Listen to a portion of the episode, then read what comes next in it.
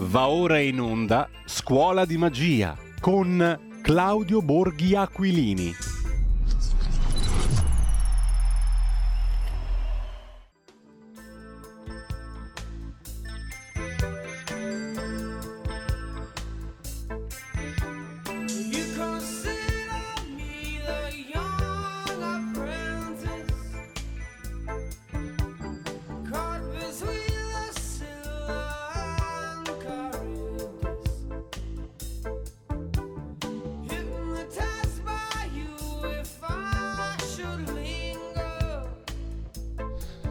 Ed eccoci qua per la prima mezz'ora abbiamo la diretta con Claudio Borghi Aquilini, la nostra scuola di magia. Intanto buongiorno Claudio, ben trovato. Eccolo. Scusate, allora. Eh, sto pagando il caffè. e poi sono tutti... con, la ca- con la carta di credito naturalmente. Ma io provo sempre a pagare col contante, ma sa che stavolta mi tocca proprio anche la carta di credito anche per il caffè. Addirittura. comunque, eh, comunque, quali sono i problemi che la nostra scuola di magia vede mm, come principali? Allora, I rave, aspetta, il contante, il fascismo? Aspetta, aspetta un momento che è, cioè, questo mm. il momento drammatico che dove devo silenziarvi perché sennò sapete che cosa ho ordinato. Ecco, allora privacy da tutelare ecco. a tutti i costi. No, ma guarda. La privacy è da tutelare a tutti i costi, noi ci mettiamo anche il tappeto musicale per di più e quindi quando siamo pronti... L'efficiente barista si sta ricordando che cosa preso, quindi non vi No, perché sai, la mattina prendo delle cose... Che non si possono dire. Non si possono dire In fascia protetta eh, non si possono dire, giusto appunto. Eh no, eh no, eh, perché sennò altrimenti zero. Quindi... Se no, ti, eh, se no ti arriva un nuovo, un nuovo posso, articolo del codice dire, penale. Posso dire però che sto pagando 3,60 euro. Mm, vabbè, eh, l'importante è che tu non sveli niente di illecito perché se no facciamo subito un'aggiunta al codice penale e mettiamo a posto tutto. Ma, vedi, caffè irregolare. No. Il allora. divieto di caffè irregolare, articolo 435 bis del, co- tris, del codice penale. Allora, come siamo combinati?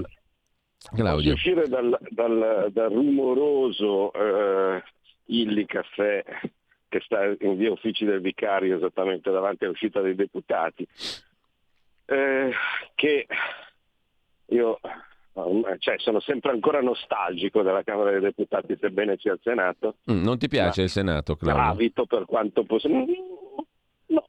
No?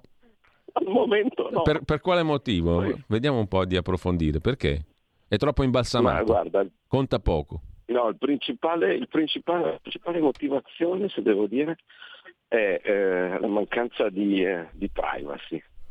Cioè alla Camera tu siedi al tuo posto eh, e poi puoi proseguire quello che stavi facendo, uh, scrivi, nessuno ti rompe le scale.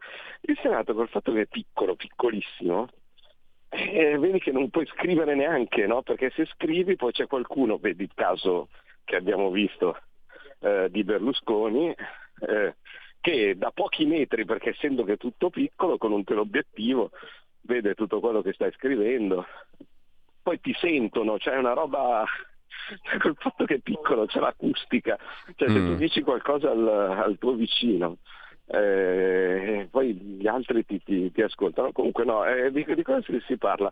Beh, molto semplicemente vorrei parlarvi di come si sta ehm, diciamo, eh, completando la squadra di, di, governo e Parlamento e anche delle illusioni di certa gente, no? perché sembra quasi che queste cariche, no? ah, il sottosegretario o cose di questo tipo siano vitali.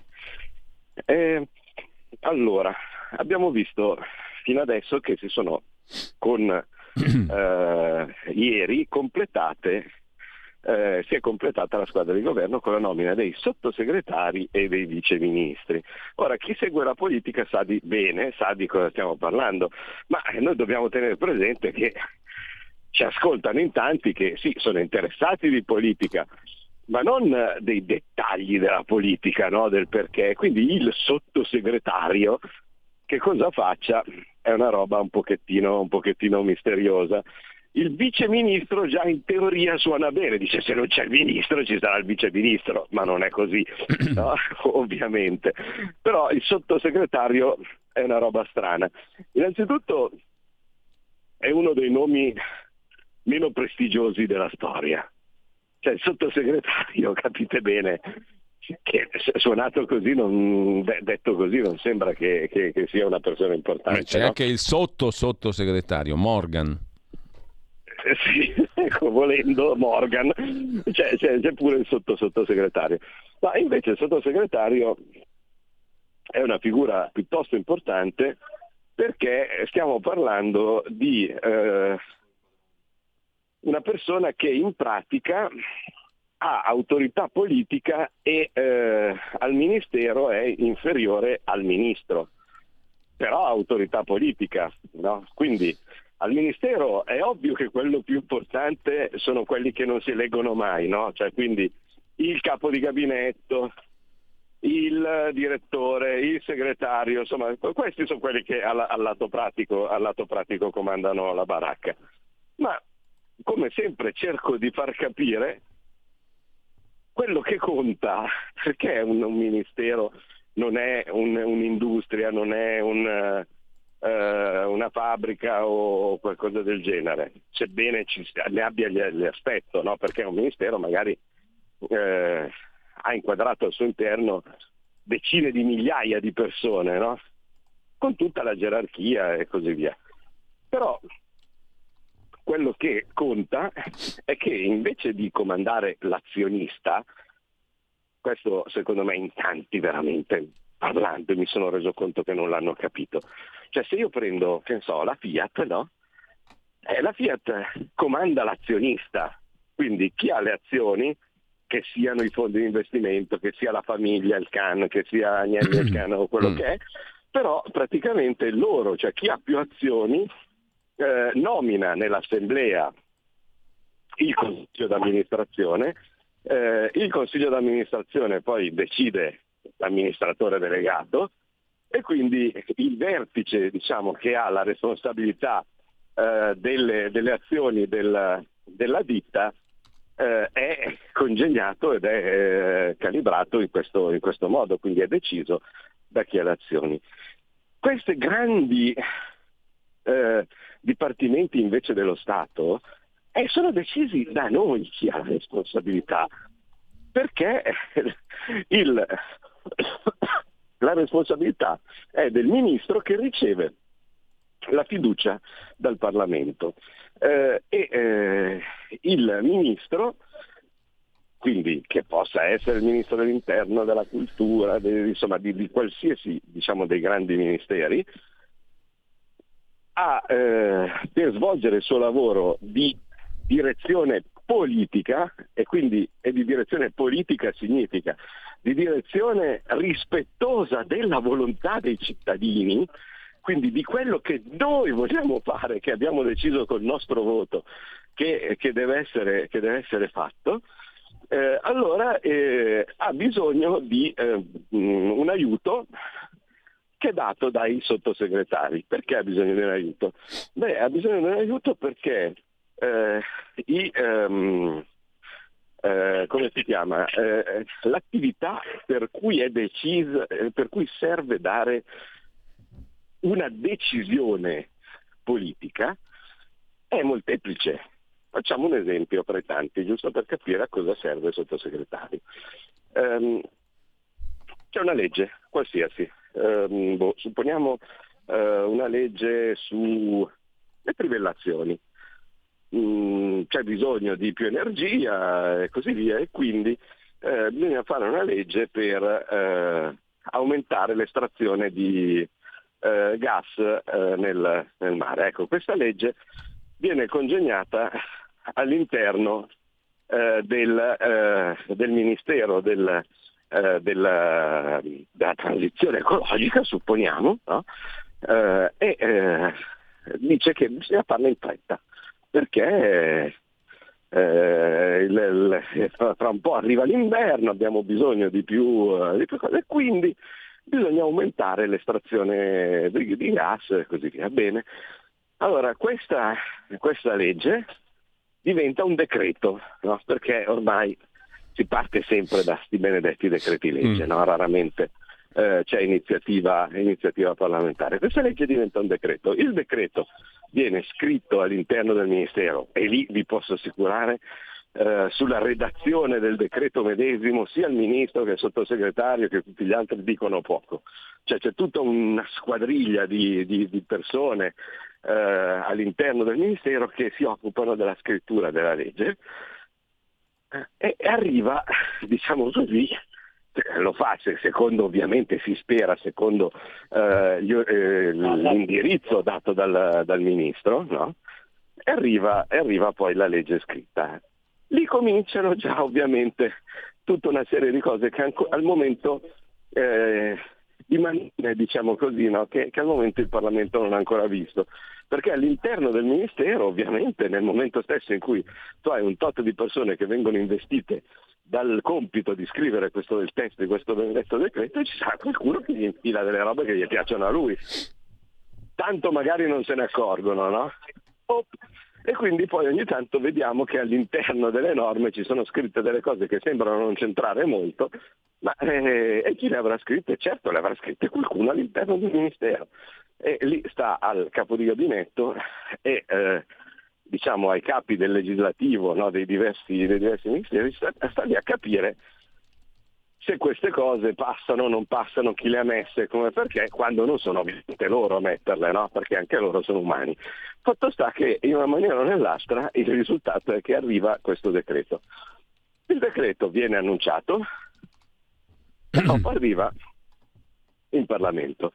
Um, abbiamo parlato della questione delle trivellazioni, ma tutto sommato tenete presente che lo possiamo applicare a qualsiasi uh, questione eh, quella di cui si è parlato tantissimo recentemente, per esempio è quella dei REV.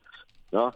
Allora, che è Rev Party dice come gli diamo un taglio a questi Rev Party? Ecco, facciamo il decreto anti-Rev e eh, ecco che viene scritto in questo modo all'interno del Ministero dell'Interno, dopodiché viene licenziato. Bene, licenziato nel senso che diventa esecutivo, però diventa esecutivo ma è scritto sulla sabbia, perché ha bisogno del passaggio parlamentare. Allora, una volta che arriva in Parlamento viene assegnato alle famose commissioni. Ecco, eh, in questo caso ehm, non, eh, è l'unico pezzo che manca ancora. Cioè, in Parlamento le commissioni permanenti non sono ancora insediate, cioè non ci sono eh, i presidenti, i vicepresidenti eh, delle, delle singole commissioni permanenti Intanto sto andando alla, alla riunione sì. dell'economia, eh, quindi scusate, sto camminando, ma eh, come sento, essendo che, ahimè, invecchio, ingrasso e cose di questo tipo sentite magari la voce un po', eh, un po affannata. No, poi ci dici anche di cosa si parla lì però, eh, perché siamo ansiosi di sapere che, che cosa si discute in tema di economia ogni settimana facciamo una riunione di economia da sempre, mm. tutti adesso c'è un'attenzione spasmodica e morbosa, ma eh, noi da sempre ovviamente ci confrontiamo. No, perché non so se l'avete capito, ma qua l'Italia si attende il miracolo, eh? non semplici interventi di manutenzione. Il miracolo. Eh, eh, chi, chi, di meglio del vostro mago preferito appunto, per, appunto. Per, per riuscire a realizzare qualcosa che sembra un miracolo ma che ovviamente non lo è? Eh, il, torniamo alla, al nostro decreto. Il decreto arriva in Parlamento e arriva nelle commissioni. Nelle commissioni cosa succede? Succede che i parlamentari lo vogliono cambiare. No? E per cambiarlo cosa fanno? Scrivono i famosi emendamenti. Emendamento che cos'è? Altro non è che una correzione rispetto al testo che arriva eh, dal, dal Ministero. Ehm, la, la, correzione mm, può essere cambio minimale, che ne so, prendo eh, una roba dove c'era scritto per 5 giorni lo faccio diventare 3, lo faccio diventare 7 o qualcosa del genere, oppure una cosa sostanziale. Tolgo del tutto una parte, la riscrivo per metterla da un'altra parte no? e così via. Bene, questi emendamenti vengono presentati in commissione, lì arriva l'unico poterino del vero del, del Presidente di Commissione che è quello di dichiararli o meno ammissibili, o, o, cioè ammissibili o inammissibili, ma se sono ammissibili, quindi se non è che uno come emendamento ci scrive dentro delle cose che non c'entrano niente con il tema, no? quindi stiamo parlando di trivellazioni, io metto l'emendamento per dire che, che, so, che i teatri eh, vengono, devono rimanere aperti anche alle due di mattina. No, ecco, questa roba qua è tipicamente inammissibile, no? perché non c'entra con il, il, la materia del, del, del, del, disegno di legge che si, sta, che si sta trattando. A quel punto, una volta che gli emendamenti sono dichiarati ammissibili, ecco che arrivano in commissione e si devono discutere uno per uno. Bene, questi emendamenti hanno per la discussione iniziano sempre con il parere del governo. Quindi la Commissione non lavora, non inizia nemmeno a lavorare, non può lavorare, se non c'è presente un responsabile, quindi un membro del governo, che sia delegato a dare i pareri su quello che viene presentato come modifica. Ecco, questa persona, dato che molto raramente ovviamente è il ministro a venire in, in, aula e a spararsi tutti gli emendamenti singoli uno per uno, questa persona di solito è il sottosegretario. E quindi arriviamo a una delle funzioni principali di questa figura misteriosa che è il sottosegretario. Quindi il sottosegretario cosa fa? Prende, pianta le tende in Parlamento e in Commissione quando c'è da eh, elaborare o eh, trattare un disegno di legge, dopodiché arriva il, il, eh, la trattazione e sia i relatori, quindi quei eh, deputati o senatori che sono eh, incaricati di seguire direttamente il, eh, il, il decreto il disegno di legge, sia i relatori che il sottosegretario, quindi il rappresentante del governo, danno la loro opinione, quindi dicendo emendamento 1.2.3 Borghi, parere del governo favorevole, parere del relatore favorevole. Queste eh, sono indicazioni che non sono vincolanti, perché alla fine ha ragione o ha la sovranità il Parlamento motivo per cui io adoro o quantomeno fino adesso ho sempre preferito stare in Parlamento rispetto al governo, perché eh, se tu in questo momento ti rendi conto che stai agendo in difesa più che in attacco, e secondo me siamo ancora in questa fase, eh beh, è sempre meglio essere a valle del processo no, rispetto che a monte, perché tu a monte puoi scrivere quello che vuoi, ma poi a valle magari te lo cambiano. Invece se stai a valle poi dopo è definitivo quello che c'è scritto.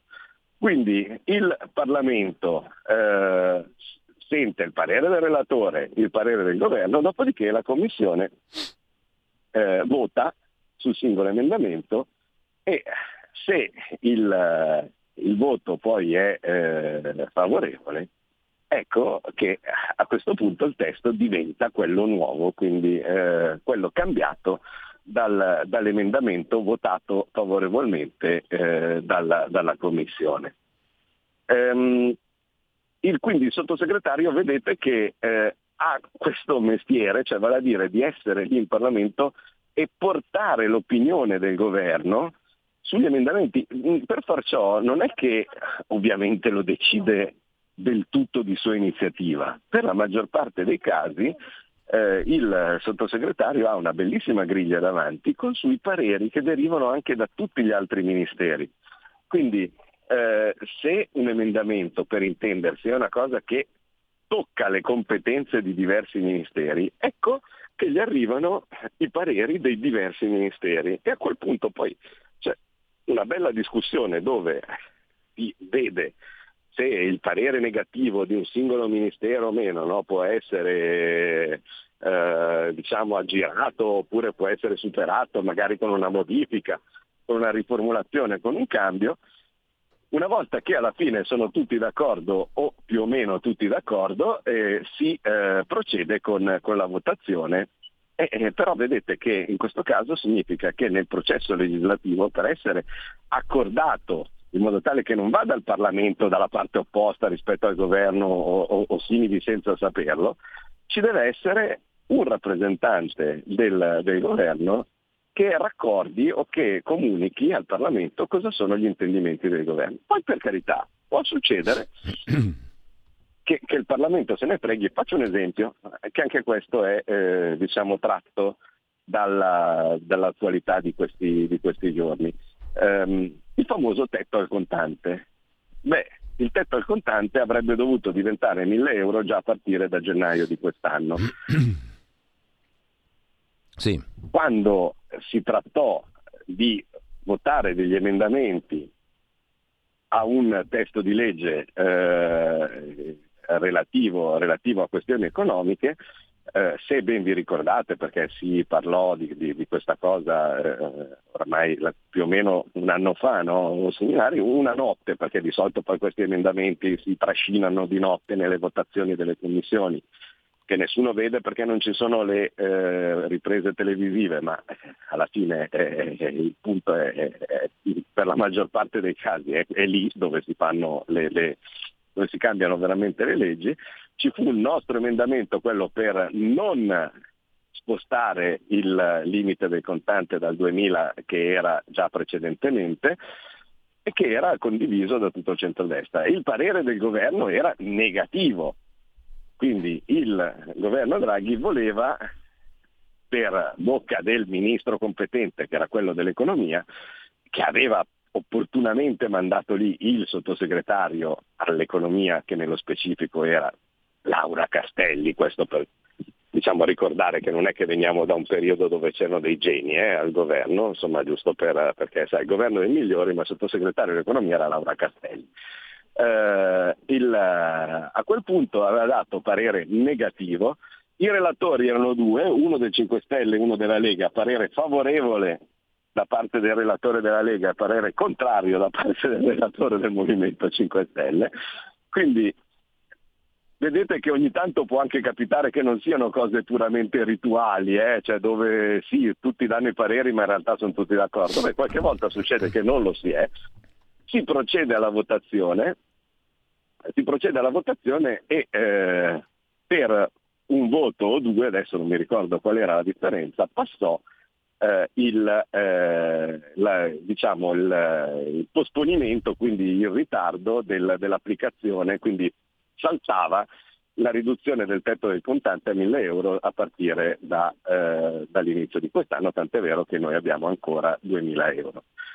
Eh, quindi ecco, eh, buona parte del lavoro del sottosegretario è questo, poi è ovvio che il sottosegretario ehm, capite forse è meno entusiasmante ecco, rispetto a quello che uno magari potrebbe pensare, motivo per cui io capisco poco eh, tutto uh, questo desiderio spasmodico no, di, uh, di, molti, uh, di, molti, miei colleghi di diventare sottosegretari, no? perché devo assolutamente... Sì, è vero, sei all'interno del, del Ministero, incidi prima a monte, però è, è veramente un lavoro complicatello e infatti sono abbastanza curioso di vedere certi sottosegretari particolarmente eh, geniali. No? Tu hai nominato Morgan prima, no? Morgan ovviamente parla, mm. torna da Sgarbi, no?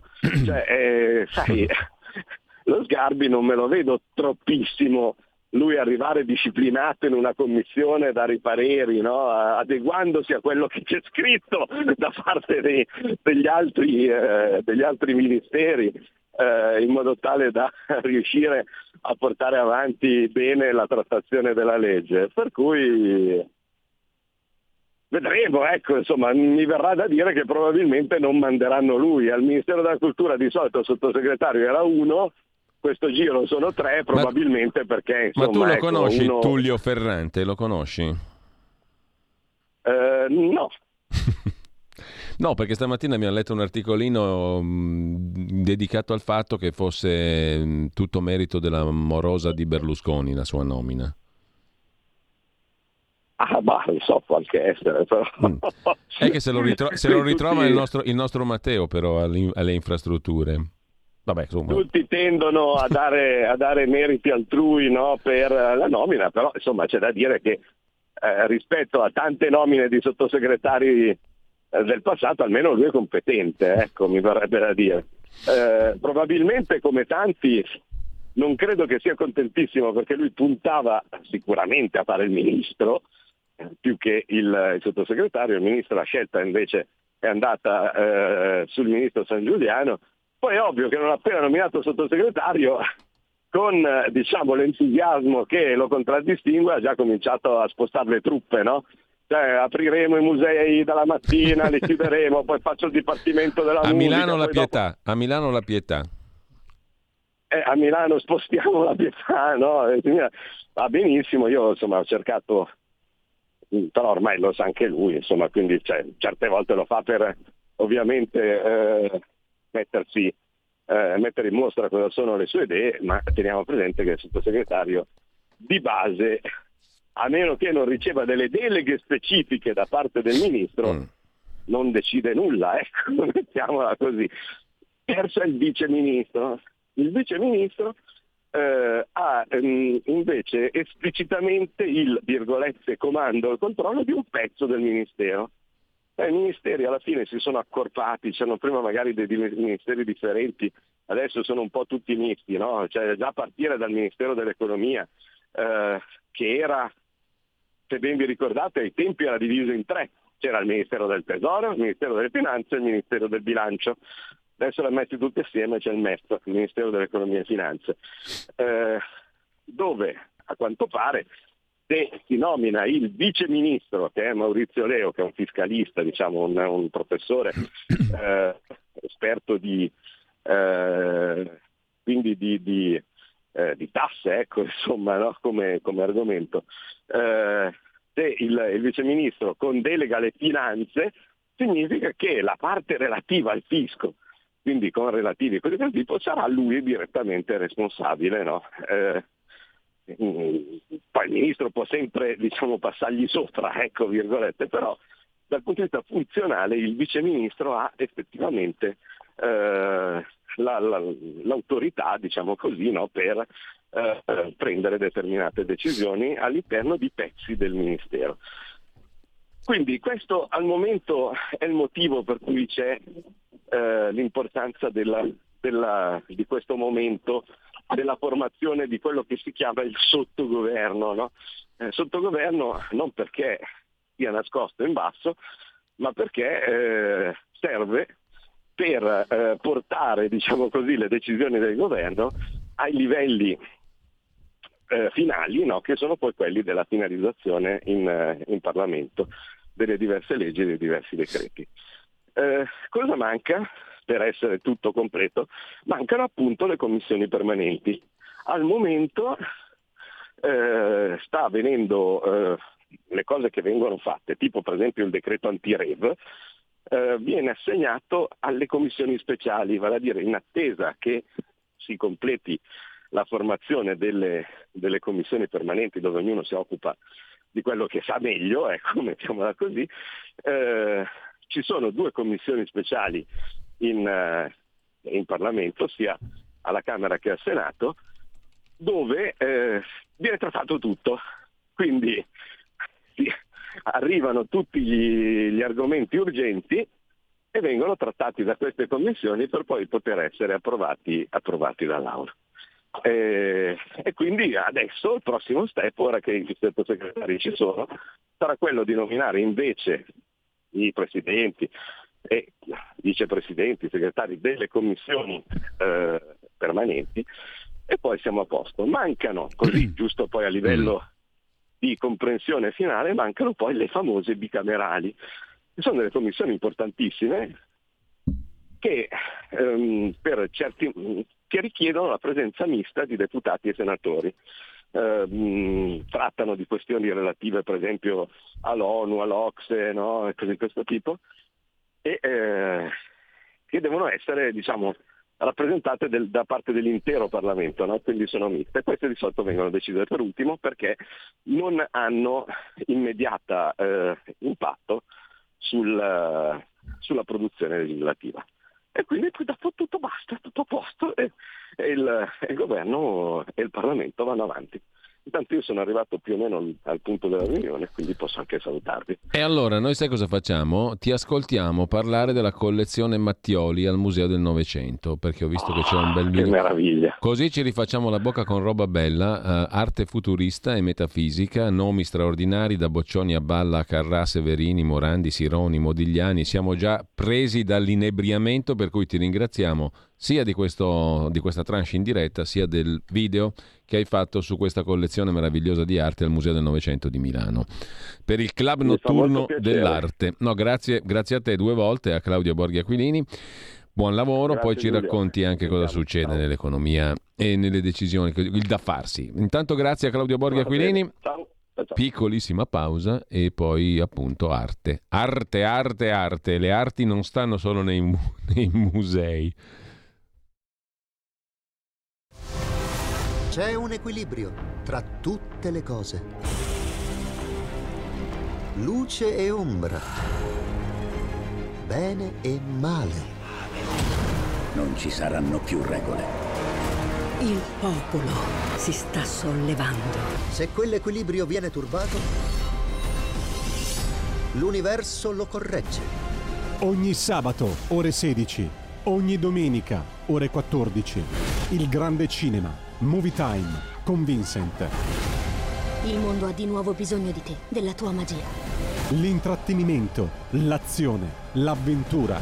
Movie Time, la magia del cinema. Dentro l'ignoto. Quella è la destinazione. Radio Libertà, vi aspettiamo. Direi che siamo alla resa dei conti.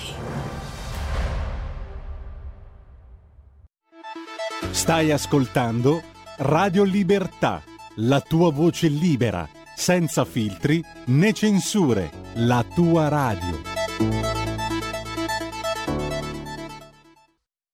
Buon pomeriggio, dico buon pomeriggio invece del, del buonanotte perché eh, chi segue eh, le nostre dirette sull'arte sa che normalmente le faccio a notte fonda così non disturbo quelli che vogliono invece soltanto sentir parlare di politica e eh, quindi diciamo del, del mio lavoro di vostro rappresentante, ecco, mettiamola così. Però vabbè, a qualcuno interessa anche l'aspetto, l'aspetto dell'arte e quindi di solito faccio di notte. Però in questo caso mi permetto di invadere la fascia oraria, diciamo così, giornaliera, innanzitutto perché eh, è un giorno festivo. Tanto qualcuno che dirà perché non sei lì a lavorare invece di parlare di quadri con i soldi che io ti pago, no? Cioè, non apriamo questa, questa solita cosa che, che, vorrebbe uno che non mi ha votato eh, andare a bussare al Senato chiuso no? per cercare di votare qualcosa, no?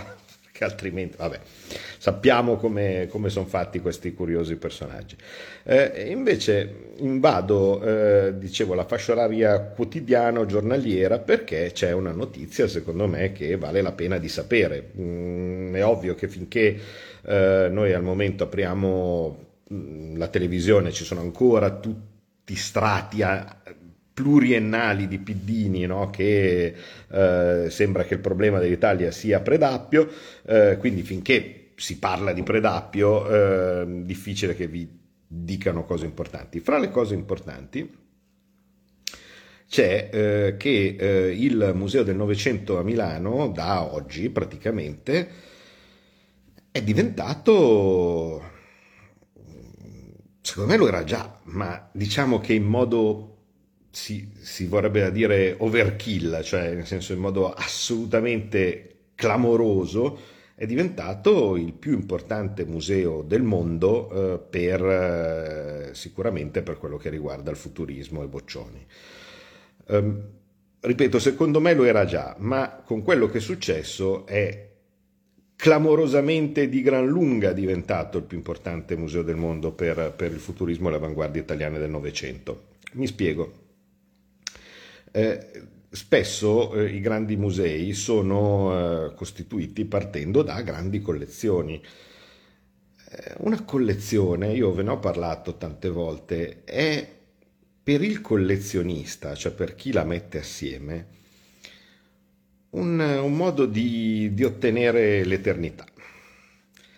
Cioè noi moriamo, ma eh, la collezione l'idea con cui un collezionista assembla no, i, i, quadri che, che lui ha amato nel corso della sua vita sono una fotografia della sua anima.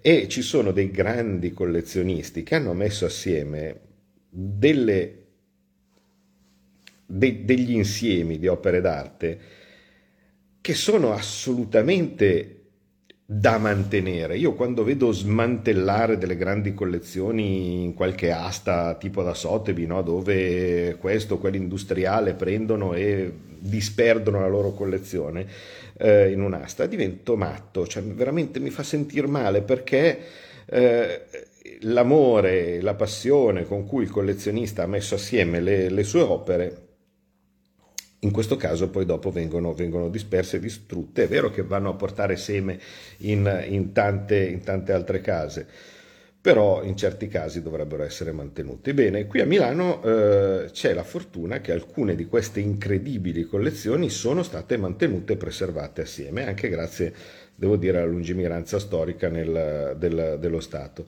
Eh, il nucleo base no, da cui è nato il, eh, il Museo del Novecento come lo conosciamo adesso deriva da una collezione grandissima, stiamo parlando di 2000 opere, no? che era, ve ne ho parlato alcune volte, la collezione Boschi di Stefano. Eh, due non ricchissimi, due mh, benestanti, c'è una certa differenza fra benestante e ricco, ecco loro erano benestanti, eh, lui lavora, era un dirigente alla Pirelli per, per intendersi, eh, dove, dove, lavorava mio padre come, come impiegato. E mm, avevano messo assieme, frequentando negli anni 50 strettamente la vita di, dei tanti artisti che a Milano eh, erano in quell'epoca di casa, al Bar Giamaica, quindi da Lucio Fontana, Crippa, Dova, eh, Erchighine e così via, eh, avevano messo assieme una collezione di 2000 quadri, no? quasi eh, molti ottenuti semplicemente sfamando gli artisti o semplicemente vivendo con loro e, e, e condividendo la gioia per, per la loro arte in un periodo in cui il grande mondo, il mainstream schifava quelle cose, no? Dice ma Fontana ma chi è? Ma cosa sono i buchi sulla tela? Ma è una cosa mm, i tagli, ma questo ci piglia in giro, ma cos'è Crippa? Ma cosa sono le spirali? Ma cos'è Dova? Ma cosa sono quelle figure lì? Ma, ma il, il, colore liquido sulla tela? Ma va, ci sta pigliando in giro, no? Bene, mentre il mainstream, no? Come sempre, eh, si perdeva dietro a cretinate, dall'altra parte c'era qualcuno che usava la propria testa e invece dice, ma forse eh, l'arte eh, come, come, sta evolvendo è questa la direzione giusta, è questa la sequenza che deve portare da cose che invece piacciono al mainstream ma in realtà sono già viste, sono stanche riproposizioni di roba fatta prima, invece da qualcuno che ha un'idea nuova. Ecco, queste 2000 opere eh, hanno fatto parte del nucleo iniziale, non, non, sono solo una volta sono state esposte tutte assieme perché è, è incredibile, no? eh, e per la maggior parte dei casi si tende ad esporle ancora adesso nella casa che fu dei Boschi di Stefano vicino alla stazione centrale. Però il nucleo centrale di, di alcune sbalorditive, di decine di opere di Fontana, no? eh, soprattutto, eh, era stata l'idea iniziale del Museo del Novecento, infatti non c'era niente di così importante per Fontana no? in, giro, in, giro, per il mondo.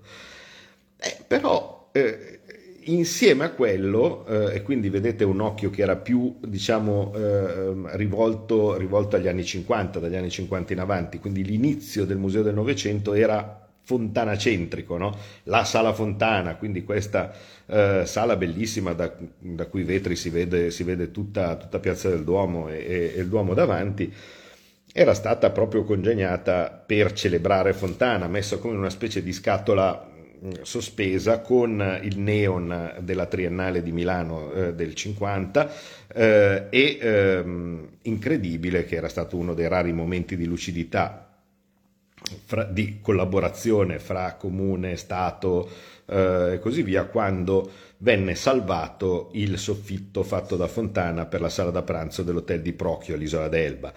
Eh, un'idea pazzesca di Fontana che dietro committenza eh, decise di fare un soffitto, no? ogni tanto Fontana faceva dei soffitti meravigliosi, eh, per l'hotel di Procchio l'Isola d'Elba fece questa cosa incredibile, praticamente lo fece fare di cemento fresco, eh, dipinto eh, e impastato con i colori della sabbia, no? come se fosse appunto un bagnasciuga, e con una canna eh, e poi ritoccata con il colore, fece i suoi tagli, no? quindi i suoi famosi tagli, i suoi famosi segni no? che faceva nelle, nelle tele eh, spazialiste, li fece come se fossero dei segni della sabbia su un bagnasciuga eh, e, e, che era dal suo punto di vista particolarmente adatto per un hotel che stava su una spiaggia, su una bellissima baia che, che, che è quella, che è quella di, di Procchio.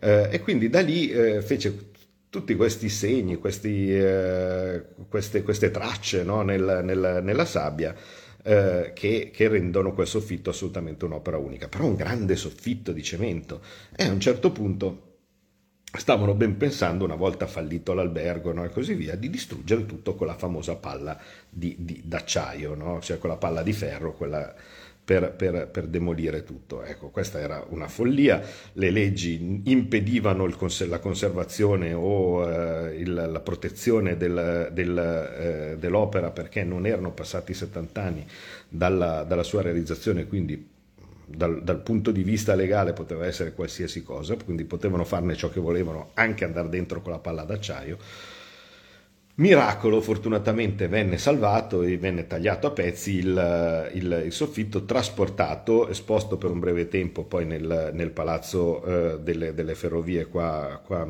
qua, a Milano e poi con una collaborazione, devo dire, anche interpartitica fra l'allora ministro dei beni culturali che era Rutelli eh, e eh, l'allora sindaco di Milano che era Letizia Moratti, si riuscì a, a fare in modo che, che quello che era mm, nazionale diventasse esposto in un comune, cosa che normalmente vi assicura una difficoltà clamorosa. Qui invece eh, venne, venne, realizzato, venne realizzato eh, come, come, punto centrale diciamo, di questa stanza del Museo del Novecento. Quindi ancora adesso, quando dall'inizio degli astrattisti si prendono le scale mobili che portano alla eh, bellissima sala Fontana, sopra la testa c'è il, il, il soffitto di fontana del, dell'isola d'Elba. Eh, però ehm, insieme con questo nucleo centrale, beh, c'era molto altro, vale a dire c'era eh, il nucleo di opere futuriste, eh, principalmente della collezione Juker, no? quindi un altro industriale dell'epoca, mm, illuminato, che aveva raccolto alcune opere futuriste molto importanti e quindi già allora, diciamo già agli inizi, eh, si caratterizzava come importantissimo eh, eh, polo espositivo per, per il futurismo.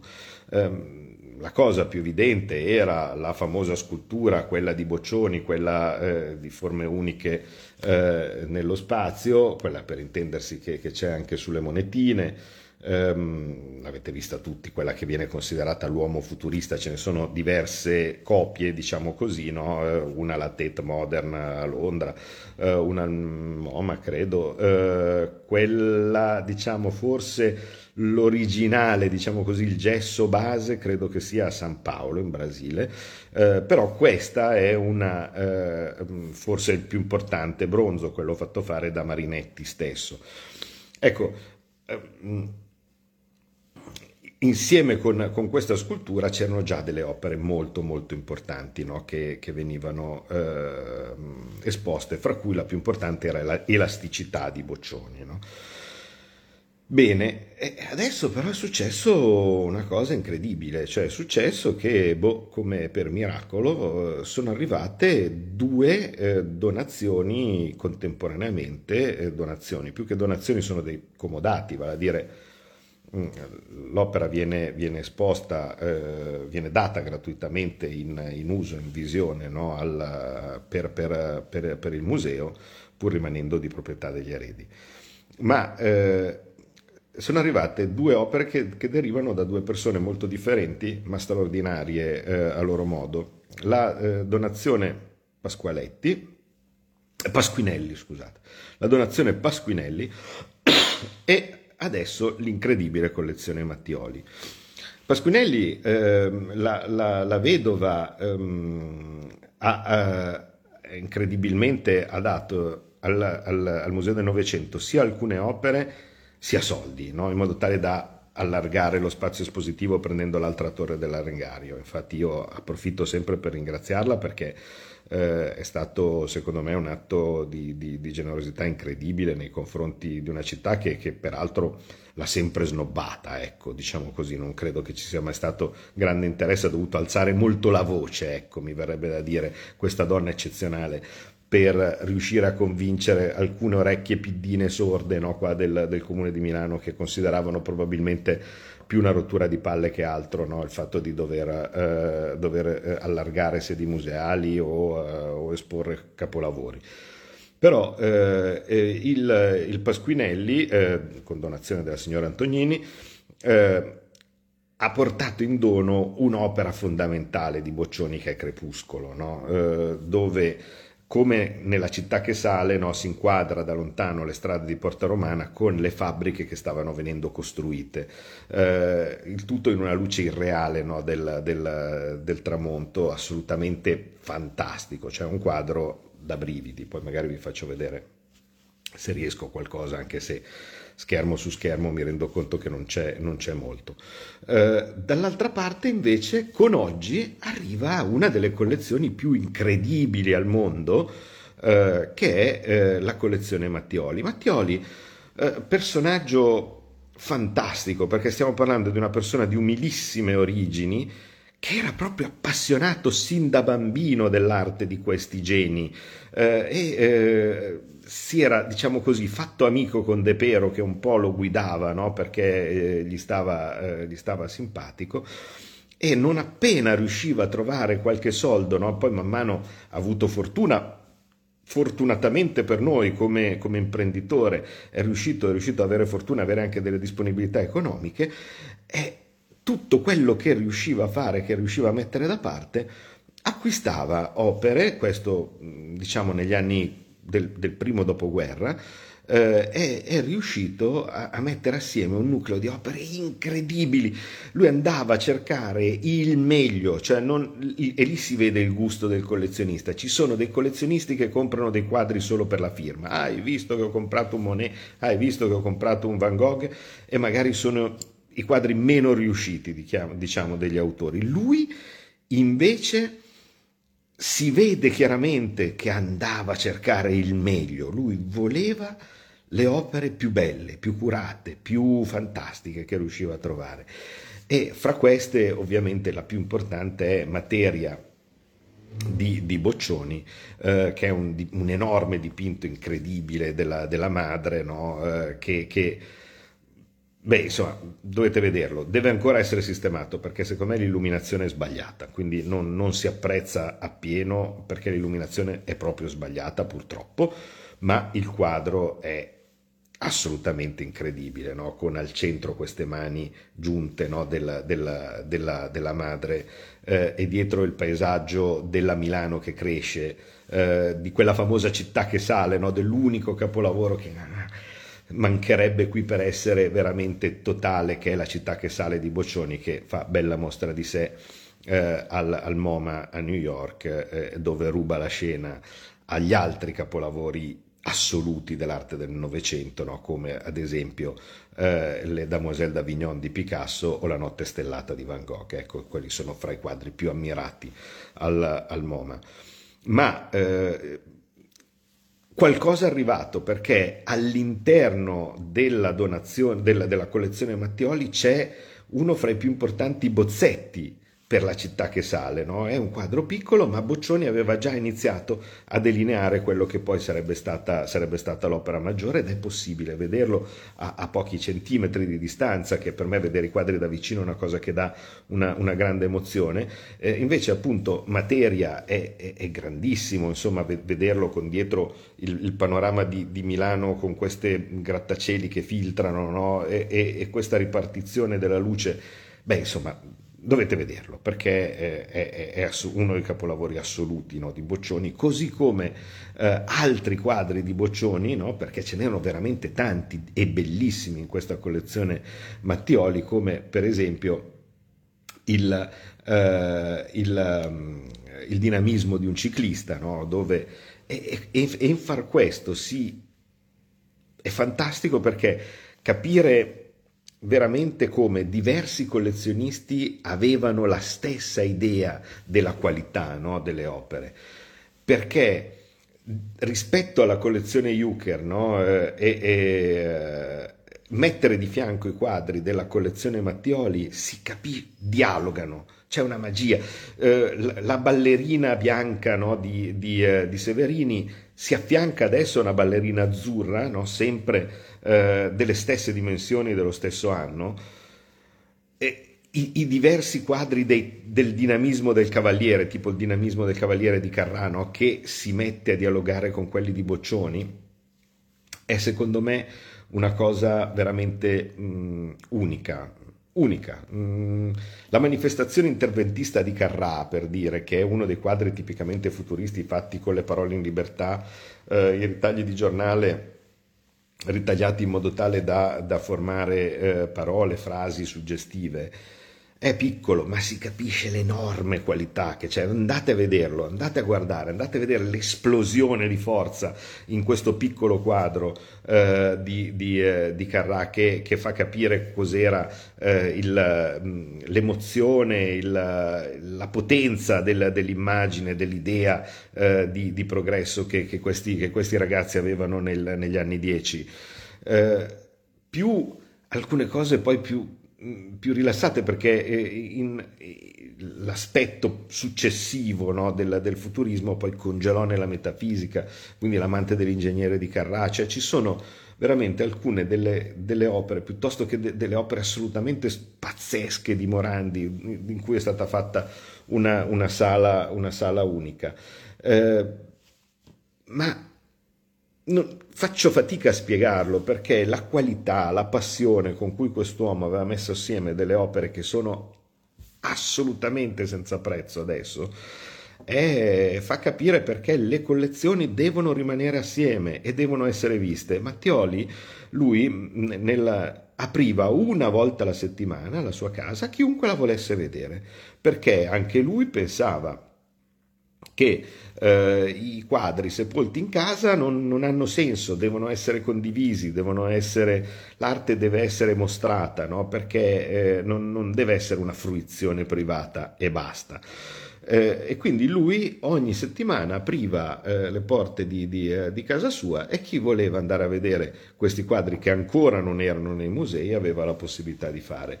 Eh, troverete per esempio eh, Solidità nella nebbia di Russolo, no? un, un, grande artista che riesce eh, a, con, con, cerchi di colore a, a, rendere sul, sulla superficie pittorica delle cose che normalmente non si potrebbero. Si ricorda forse il quadro più famoso di Russolo che si trova al Marta di Rovereto, eh, che è il profumo, no? dove riesce con un dipinto no, a eh, rappresentare un, un, uh, un aroma no, annusato diciamo, da, una, da una donna eh, e, e, così facendo lui riesce invece con Solidità nella nebbia del 1912, stiamo parlando proprio dei primissimi momenti dell'avanguardia, no? a rendere eh, questa, questa, specie di, di, gusci, di strati che la, nebbia, che, la nebbia, forma. Quindi eh, andate, andate, non, non, non non potete perderla, insomma, se siete milanesi, se siete lombardi, se siete da qualsiasi parte del nord Italia e eh, riuscite a fare una, una gita a Milano, eh, andate, andate al Museo del Novecento, è in Piazza Duomo, facilissimo, conviene prendere nel caso prima i biglietti eh, su, uh, su, uh, su internet eh, così si entra direttamente senza fare nessun tipo di coda eh, nella, nella, fascia oraria scelta. Eh, fra poco, credo che sia, non so, il 5 novembre, penso un giorno, comunque mh, mm, controllate sul sito, è gratuito, quindi c'è un giorno in cui si può entrare mh, mm, senza, senza pagare nulla. Eh, e, eh, e, andate perché non c'è nessun'altra cosa al mondo eh, per quel periodo, nessun'altra esposizione, ma neanche probabilmente nessuna esposizione eh, singola o monografica dove, dove si possa vedere eh, tutta questa somma di, di opere. Ma Boccioni, non so, io credo che ce ne sia. Avete ascoltato Scuola di Magia